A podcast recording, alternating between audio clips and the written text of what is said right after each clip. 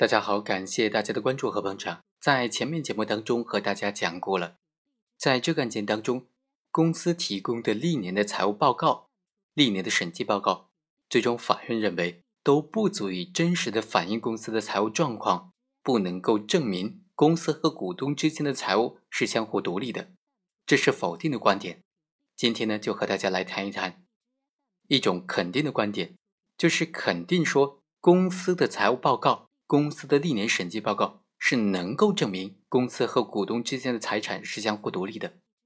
肯定的意见是怎么说的呢？我们就来看看这个案件当事人的分析。在这个案件当中，一审法院就认为永成公司和和生公司财产没有相互独立，被告这个永成公司并没有尽到举证责任，所以应当让永成公司和和生公司对外的债务。承担连带责任。这个永成公司和和生公司在判决之后都不服，提出了上诉。他认为审计报告是能够证明公司财产是相互独立的。首先，无论是原始的账册还是财务报表，都是只能够由企业自己自行编制。只要遵守会计制度、会计原则，就应该是有效的会计资料。公司法第六十三条规定。一人有限公司应当在每一个会计年度年终的时候编制会计的报告，并且经过会计事务所的审计。它的立法目的就是通过注册会计师的这种独立审计，来监控一人有限公司的独立性，通过审计来证明一人有限公司具有独立的法人人格，可以继续的存续。通不过的话，就证明。否定这个艺人有限公司的独立法人人格，所以如果审计报告都不能够证明它的独立性，那么就没有其他的证据可以证明它的独立性了。第二，永成公司向原审法院申请调取证据，原审法院也到注册会计师事务所调取了详细的会计资料，但是最后原审法院却以这些会计资料是注册会计师自己编制的。不是原件的为由，不受理永成公司的申请，不受理永成公司的审计申请。原审法院不仅否定了和生公司自己编制的财务报告，